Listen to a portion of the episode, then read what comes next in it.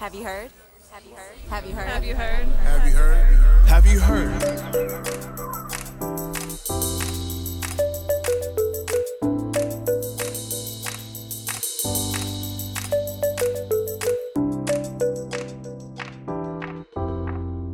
Welcome to Have You Heard? I'm Jennifer Berkshire. And I'm Jack Schneider. And Jack, it's the season of the books, and that means that new books are constantly arriving to the Have You Heard studio. And as you know, I'm just a podcast co host who can't say no. well, one of these days, Jennifer, you are going to be unable to exit the studio because I can see the pile of books that has built up behind you. That is really true. And the flow of books of late has has been so enthusiastic that we're actually doing something on this episode that we've never done before. We've got two different authors of two different excellent books, both of whom are going to be providing us with insights and wisdom. I think a different way of putting it is that we always provide a free, high quality product. And the question would be, you know, how do you do even better than that? And now we're actually doubling it, right? This is a two two for one and it's free in the first place. Well, let me tell you a little bit about the content of what we're going to be hearing about. So, we're going to be hearing from Neil Kraus, who's a political scientist in Wisconsin, and he's got a book out called The Fantasy Economy. And he makes what I think is a really interesting case that our K 12 schools have now been blamed decade upon decade for failing to prepare kids for an economy that he argues doesn't exist. And so, when I was reading that, book, I was left with really, you know, profound questions about why. And then it happened that I was reading another book, this one by Tim Schwab. He's got a new book out called The Bill Gates Problem.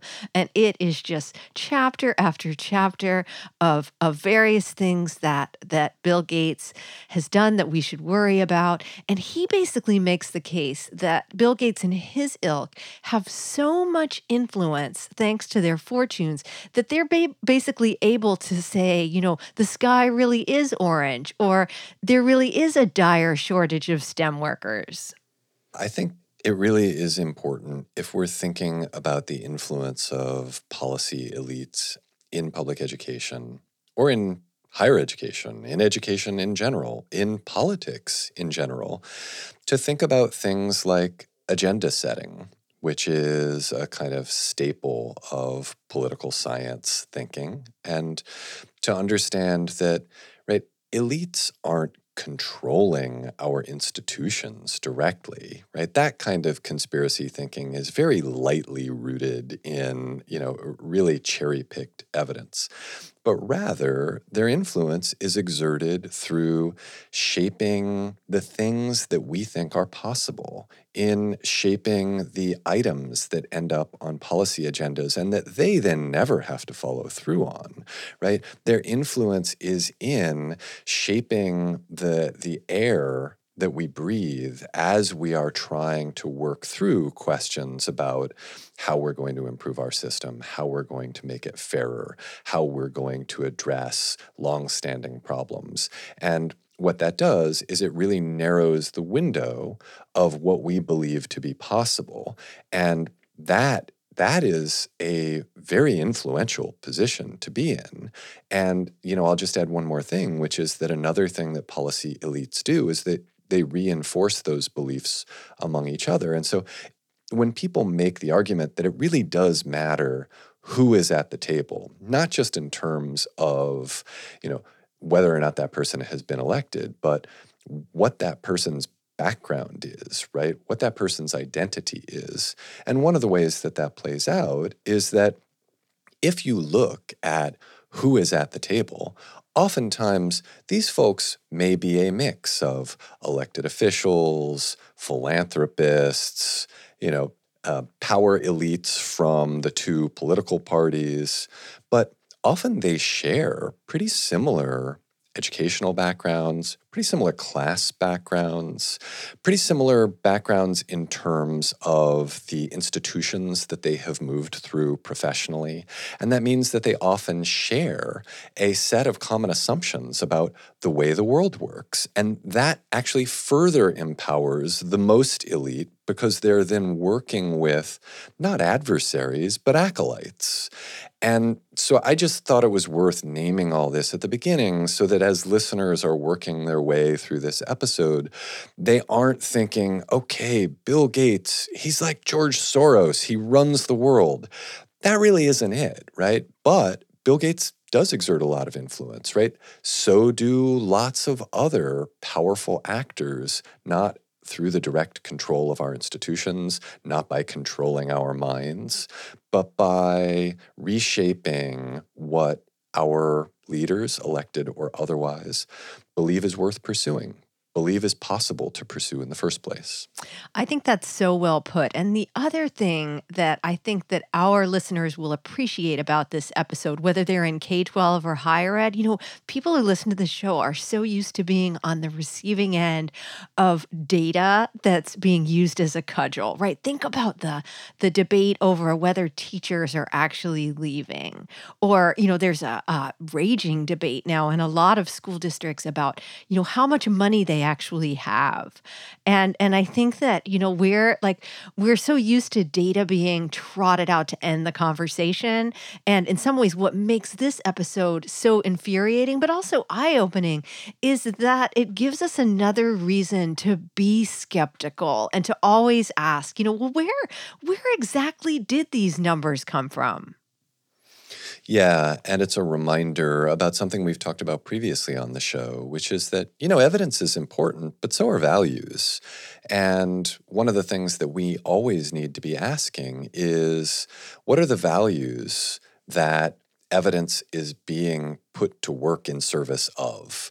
Because there is no such thing as a kind of value neutral policy. And that is one of the things that when folks are trotting out evidence, particularly quantitative evidence, right, they're bringing out the data and they're trying to end the conversation by sweeping any value disagreements under the rug and pretending that we have all agreed on the rules of play and that they have essentially a winning hand. And if what we then remember to do is pull those values back from under the rug, we can say, you know what? Actually, that evidence does support your argument. But let's talk about the values that are embedded in the argument that you're making. Now, this is not to say that we want to encourage people to have alternate facts, but it is the case that even if evidence is real, that we can say, well, let's let's interrogate the worldview that is actually leading you to bring this particular set of evidence to the table in the first place? Well, I've really got my work cut out for me. Somehow I have to now present to the world interviews with authors of two different books and that means that you get to relax jack but before before i let you go i have two words for you smug quant well, when you need me, Jennifer, I'll be here in the Have You Heard Cabana having a Have You Heard Margarita.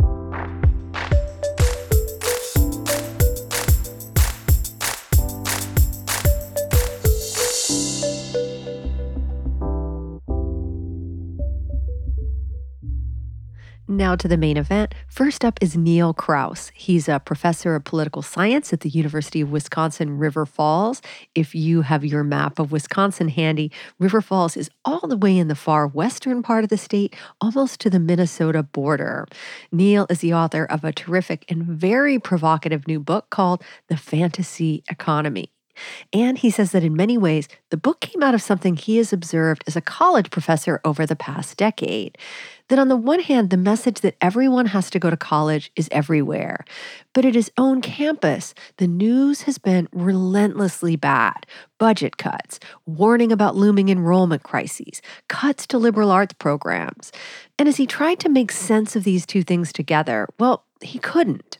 We're told we're this really, really important thing that everyone needs but politically we're perpetually powerless. You can cut our budgets, you can attack tenure, you can attack now DEI, I mean, anything. And typically you don't lose votes. I mean, I'm a political scientist. That's not how politics works.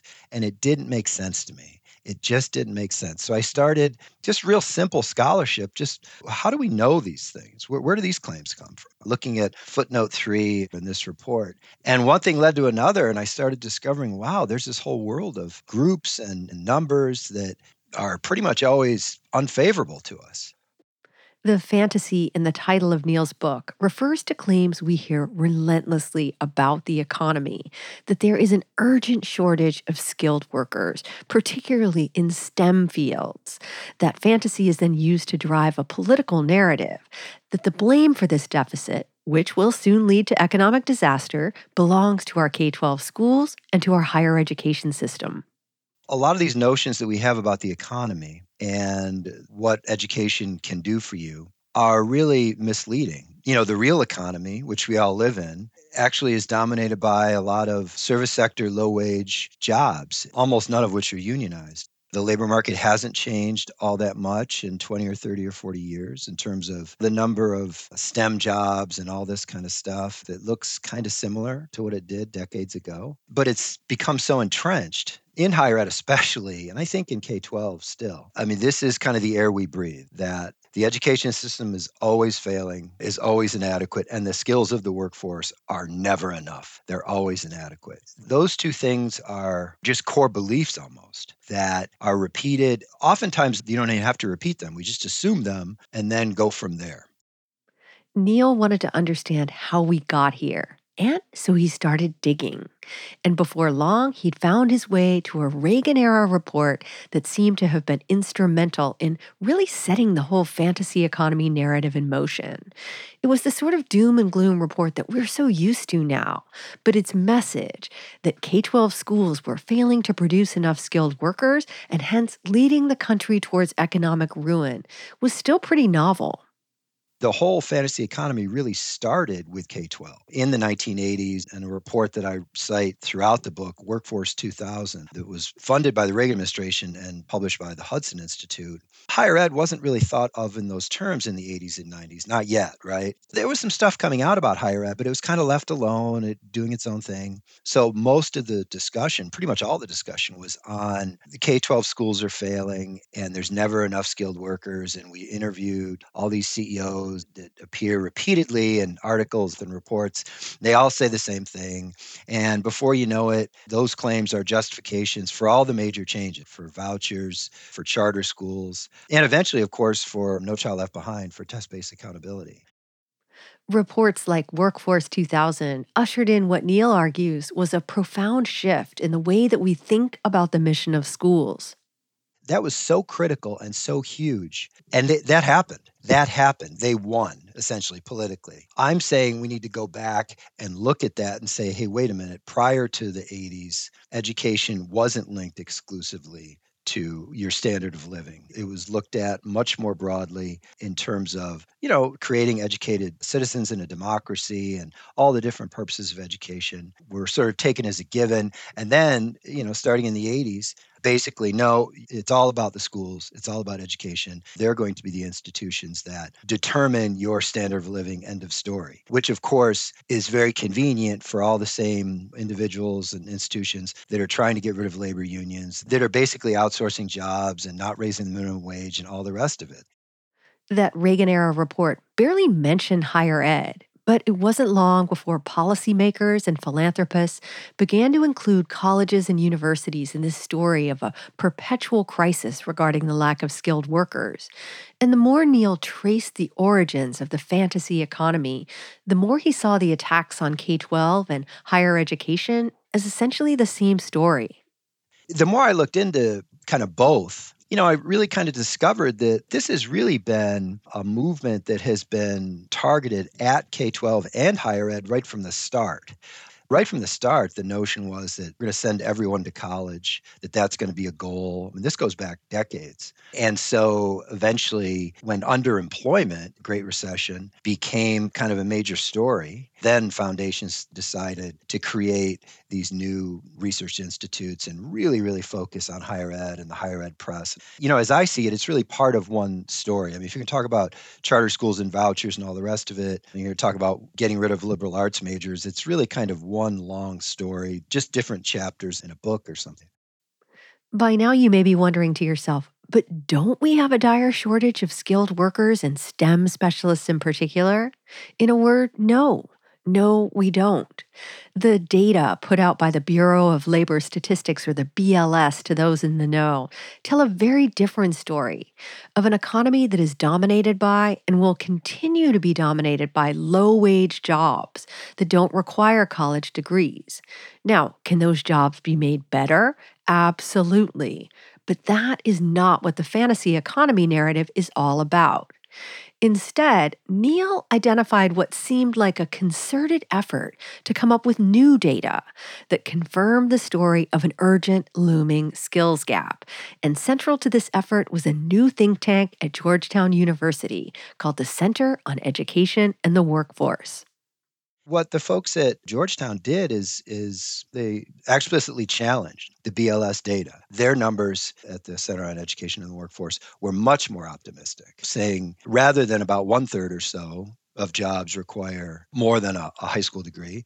The CEW said that no, it's actually about two thirds of all jobs by 2020 will require post high school education. So th- their numbers were far more optimistic about the prospects for individuals who got a two year degree, four year degree. And yet the federal numbers, along with federal numbers from the Federal Reserve Board of New York that tracks underemployment, bachelor's degree holders, told a very different story that the labor market is still dominated by typically low education, low skilled jobs, and low wage jobs.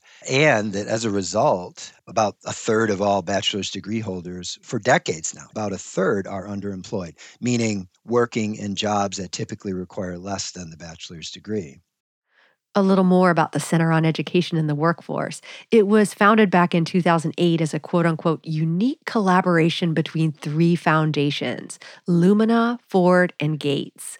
And very quickly, the CEW began producing alternative data, pointing to a very different job market and warning about what would happen if the U.S. didn't substantially increase its higher education attainment levels the story of how that version of reality became gospel among policymakers and thought leaders is at the heart of the fantasy economy that's really what much of the book is about. It's about all this data that comes from foundation, corporate funded entities.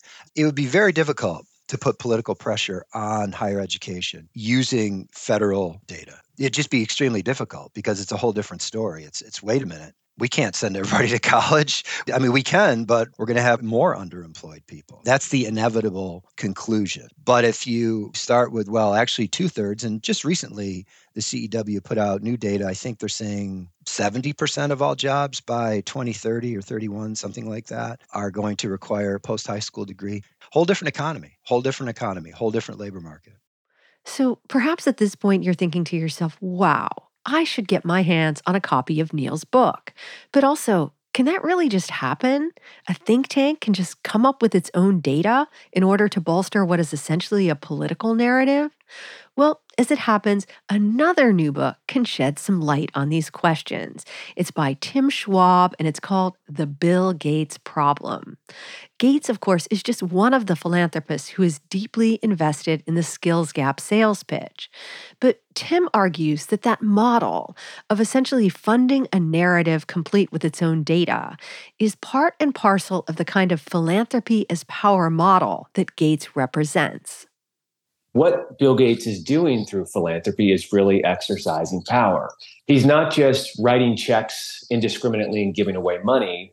Rather, he's using philanthropic donations to build a network, to fund many different NGOs, political advocacy groups, think tanks, journalism, universities, He has his own ideas about how to fix problems, whether it's US public education or whether it's public health in sub Saharan Africa. We all have ideas about the best way to fix these social problems, but we don't all have this $120 billion private fortune that we can use to turn our solutions into real public policy, into real political change. So that's really what I'm arguing in the book is that the Gates Foundation isn't a philanthropy it's a political organization. What Bill Gates is doing is putting his hands on the levers of public policy to remake the world according to his own narrow and often wrong headed vision of, of how things should work. As you can probably tell, Tim has got some opinions about Bill Gates. In fact, he calls him a bully and a monopolist who is convinced of his own righteousness and intent on imposing his ideas on everyone else. But this is a deeply researched book. And for listeners who have only experienced Gates' ideas in the realm of public education, it will be eye opening, infuriating, and also deeply familiar the problems that you see in Gates' work in US education, you see those multiply out across the other areas where it works, whether it's agricultural development in Africa, public health interventions throughout sub Saharan Africa. You know, now Gates is working on climate change, financial inclusion, contraceptive access. It's really this dizzying array of topics in which he works but he pursues them all with the same kind of narrow, pretty classically neoliberal ideology of what the solution should be, what the intervention should be. So, certainly, this idea of the primacy of the private sector is a theme you see in all of the Gates Foundation's work. You know, at times, I think arguably what they're really doing is eroding the public sector. They're finding new avenues for private actors, whether it's private billionaires, private foundations, private companies, public private partnerships bringing more of this kind of undemocratic private sector influence to the democratic decision table. And this pattern of generating new data to justify a particular policy solution is not just an education thing. In its work in public health, it used to be the World Health Organization that would organize what are called health metrics that show us where people are dying in the world and why. And that was a process that was organized through the World Health Organization in partnership with member states, ostensibly kind of more of a democratic process. So the Gates Foundation essentially created an entirely new competing health metrics enterprise to create their own health metrics to show where people were dying and why. They organized this at the University of Washington and very quickly overtook the WHO as the premier provider, the gold standard of these health metrics. And what scholars in public health will say is that by doing this, by controlling the data or the estimates, you're able to really control the, the narrative. You can show us where people are dying from malaria and how those deaths are changing because of the interventions the Gates Foundation is funding, how successful or not successful they are. As for why Gates and his foundation would want to change the metrics about, say, the number of jobs will require college degrees in the future, Tim says that the answer is actually pretty simple because they can. The Gates Foundation today has $67 billion. They've put more than $10 billion into universities. You know, the number balloons from there if you start to think about think tanks and other research institutes. And so they have a great deal of influence over science, even peer reviewed science, university science at the very highest level. Many universities today are taking hundreds of millions of dollars or even more than a billion dollars from the Gates Foundation. So if you have this ability to influence science or to change the metrics, you know, why wouldn't you? I guess is the question way back at the start of the episode, Jack said that it's really important for us not to fall into the trap of thinking that policy elites or even billionaires like Bill Gates are puppet masters who secretly control everything. Well, Tim makes a similar argument that while part of Gates' motivation may be the desire for, say, cheaper engineers to work at Microsoft, there's something more profound at work here. Gates really believes he's got the fixes for what ails us, and his belief is constantly being reaffirmed.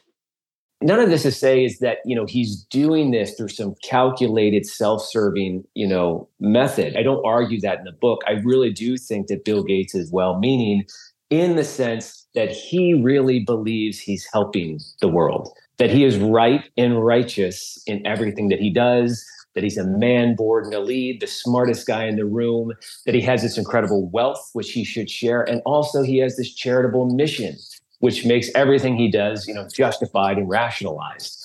What's really scary to me is that we reward this behavior. You know, we give him public applause, we give him accolades, we give him billions of dollars in tax benefits. Now, if you are a K 12 teacher or you know one, then you have probably experienced one or even multiple Gates initiatives to overhaul public education. There was the Small Schools Initiative, then the Common Core, then teacher effectiveness, aka tying teacher evaluations to test scores, and now it's math education, including more technology in the classroom. And Tim says that a big part of the problem is that neither Gates nor his now former wife seem to have learned anything along the way. There's a quote I pull from Melinda French Gates where she and Bill over the years have talked about their failures in education, that they haven't really moved the needle. But there's this incredible quote from Melinda French Gates, which shows the sort of entitlement and the privilege of the Gates family, where they say, just because we haven't had success doesn't mean we should give up. And to me, that level of hubris is just so dangerous to think that you can keep throwing the dart, collateral damage be damned. You know, there are parents and teachers and students who are being hurt by the destructive, you know, wrong-headed interventions of the Gates Foundation and we need to get to a new era where we can challenge Melinda French Gates and Bill Gates and say, no, actually, this does mean you need to stop throwing the dart, that your, your work is undemocratic and anti democratic and it's causing problems. And this is not a good model of governance to have a well meaning multi billionaire reorganizing public policy, reorganizing the world for the rest of us back to Neil Kraus, whose research into the alternative data being generated by the Gates funded Center on Education and the Workforce gets a shout out in Tim's book. Since the fantasy economy came out, the attacks on higher education have only intensified. And if you dig into the overheated claims about campuses centers of indoctrination, you will often find the same old argument about a looming skills gap. In other words, we've got to get rid of sociology because the kids are turning into Marxists. Also, the jobs of the future will require a STEM degree. Neil says that the political rhetoric is in some ways a response to the fact that dire warnings about the need for upskilling are falling flat. I suspect that that's just a political calculation that we can get people more worked up about DEI if we say it's this horrible thing and we use words like indoctrination and all the rest of it. I think it's a political calculation because that reaches people more. And plus, the funny thing is, is that people again live in the real economy. Their kids live in the real economy. They apply for jobs. They get laid off in the real economy. They don't get raises in the real economy. So I don't think you can lead with that stuff anymore. I, just don't. The labor market's been upskilling at least since 1989, at least. I mean, that's the first reference to the term. It was an article in the New York Times, you know, above the fold headline, coincided with the George H.W. Bush Education Summit with the governors. And yet, if you read education reports today, we're still upskilling. It never really upskilled much. But what is that, 35 years, 38? I don't even know how many years. I just don't think people can be fooled by arguments about skills gaps and all that stuff. I think to get them focused on DEI is just a raw calculation. So, what do we do? Neil says that a key component of confronting the fantasy economy is to do more to fix what's wrong with the real economy pay people more and give them job security, give them parental leave, and give them enough paid time off, pay them time and a half for overtime. All the stuff we that we did just routinely up until 30, 40 years ago. It's interesting to me how the instability and is marketed. I go to meetings and either read reports or hear people say to incoming students, "Yeah, you'll have 11 jobs by the time you're 40." like it's marketed that it's thrilling it's exciting you know you, you don't have any job stability at all right? And yet that's terrible for people. It's terrible for their personal lives. It's terrible for their financial lives. They can't buy a house. They put off getting married. All this stuff because they don't have economic stability and when you hear, say, an economist making the claim that more bachelor's degrees and STEM degrees in particular will mitigate inequality, challenge them on that. And when you hear politicians claiming that we need to junk the entire liberal arts because there will only be STEM jobs in the future, challenge them too. Neil says that when he talks to people in the quote unquote real world about his book, he finds that they're well aware of the gap between the rhetoric about the fantasy economy and the world they actually live in they actually understand it pretty quickly because virtually everybody has a job. A lot of people have kids that are looking for jobs that are going to go to school if they're not in college already. And I have found that the outside world, as I like to put it, is is actually very willing to listen and understand what I'm saying. A big thanks to both of our special guests. Neil Kraus teaches political science and more at the University of Wisconsin River Falls and is the author of The Fantasy Economy. Tim Schwab is the author of The Bill Gates Problem Reckoning with the Myth of the Good Billionaire. I highly recommend them both. And Jack and I will be right back to discuss the growing skepticism among young people regarding the skills gap sales pitch and to reveal the topic of this episode's In the Weed segment for our Patreon supporters. Here's a hint a new campaign aims to eliminate all school district lines by 2030. What could go wrong? If this intrigues you, just go to patreon.com slash have you heard podcast to become a supporter.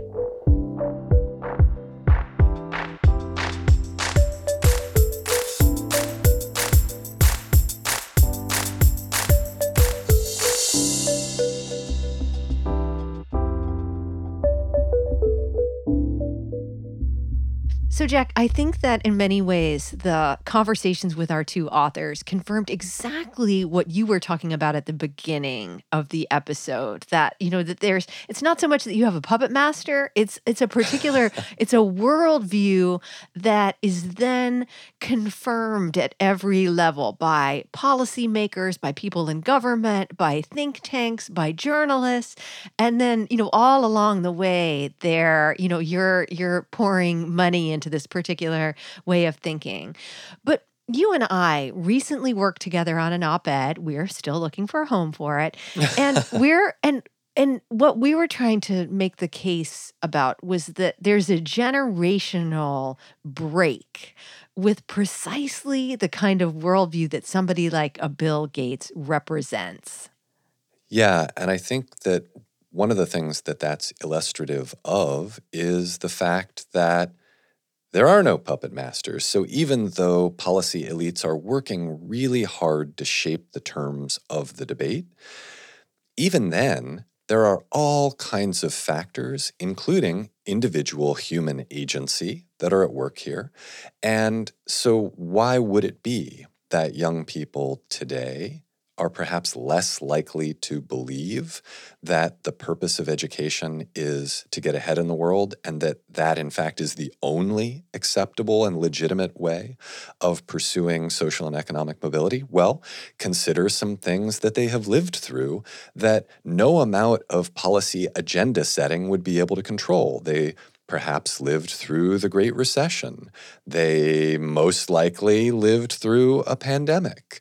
They are right now living through a period of inflation. They have lived through a period in which people like Jeff Bezos and Elon Musk have amassed enormous fortunes and have shown more interest in colonizing outer space than in advancing human dignity right? So these are some of the contextual factors that are shaping the worldview of young people today.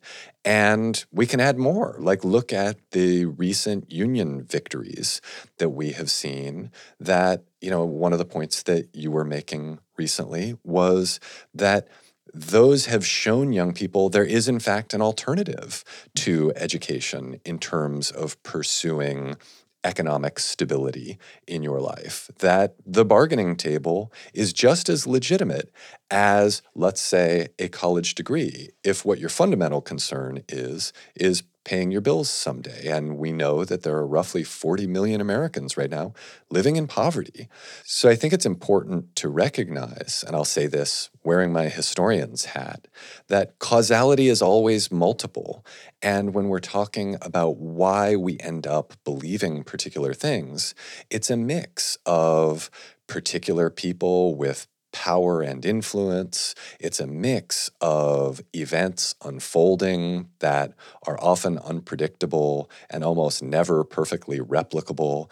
It's a mix of the particular kinds of actions that individuals take, right? So when workers strike at a Starbucks, that changes history.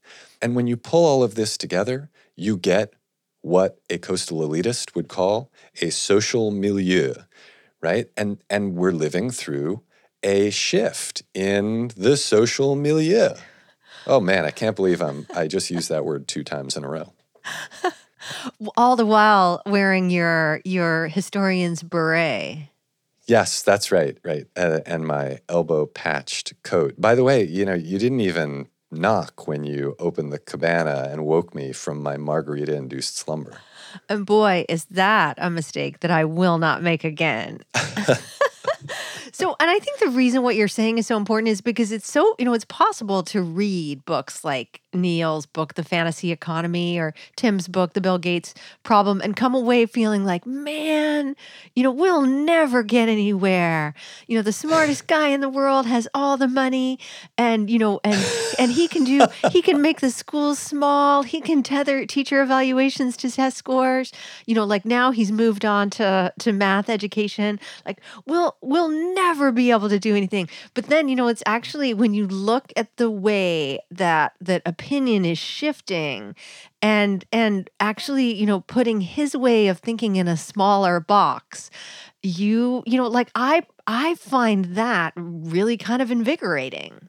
Yeah, and I think anytime we see that we are not passive actors in history, right? That it is not something that inevitably will be done to us, but that we do have agency here. And our agency is always limited, and power is a real thing right that we have to contest with and and being systematically disempowered means that it doesn't do you a whole heck of a lot of good to have Jack Schneider on his podcast saying, you know, everybody's got agency.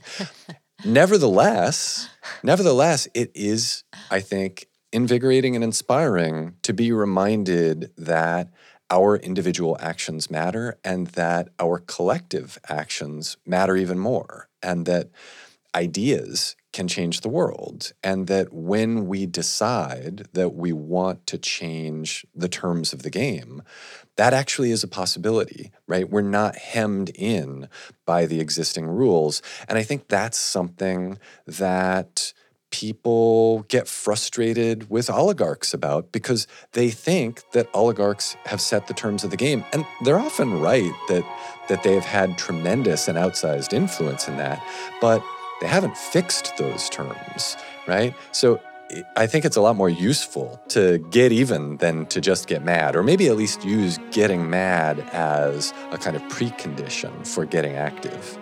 I think I'm going to ask our excellent producer Francisco to lay down some a stirring orchestral movement during during the last part of that. Uh, maybe something from Aaron Copland. I was thinking maybe music from Les Mis. Well, I know that people are very eager to find out what we're going to be talking about in the weeds and and this is a good one. There's a new campaign that aims to rid the world of school district boundaries by the year 2030. And and I know from uh, from uh, people I've been hearing from that this there are a lot of people who find this idea appealing. And so we're going to be talking about who's behind the campaign um, uh, where where it's headed and and what it might look like. And so if this interests you all you have to do is go to patreon.com slash have you heard podcast and you'll see a list of the ways that you can support the show. For just a couple of dollars each month you help us pay our great producer and keep the show going and then it's a transaction transactional relationship and we'll send stuff your way. You get a custom reading list. And if you subscribe at the $10 a month rate, you get a copy of our last book, A Wolf at the Schoolhouse Door, while we wait for the imminent arrival of our next book, The Education Wars. Jack, anything else to add?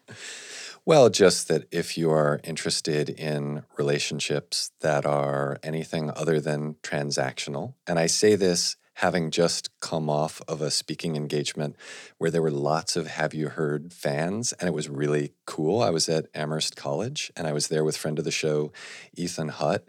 And in fact, that has inspired what I want to suggest to you, Jennifer, and maybe I'll talk about this in the weeds, um, is a new level of Patreon membership that we could call the Pickleballers, where you would offer tips at pickleball and friend of the show ethan hutt would offer tips at pickling because i learned that he Uh-huh. is an expert pickler and even does his own kimchi um, so anyway um, Yeah. great to see people in real life and just a reminder that we are a community and it's so great that you all are out there and listening and spreading the word and talking with each other and networking in the real world um, just remember that uh, that we only grow the show and our audience and our community because of you. So you know, go out and tell somebody about our little show. And if you haven't already made sure you're a subscriber, do that. Give us a rating. Beat that inspirational show with the same name, and otherwise,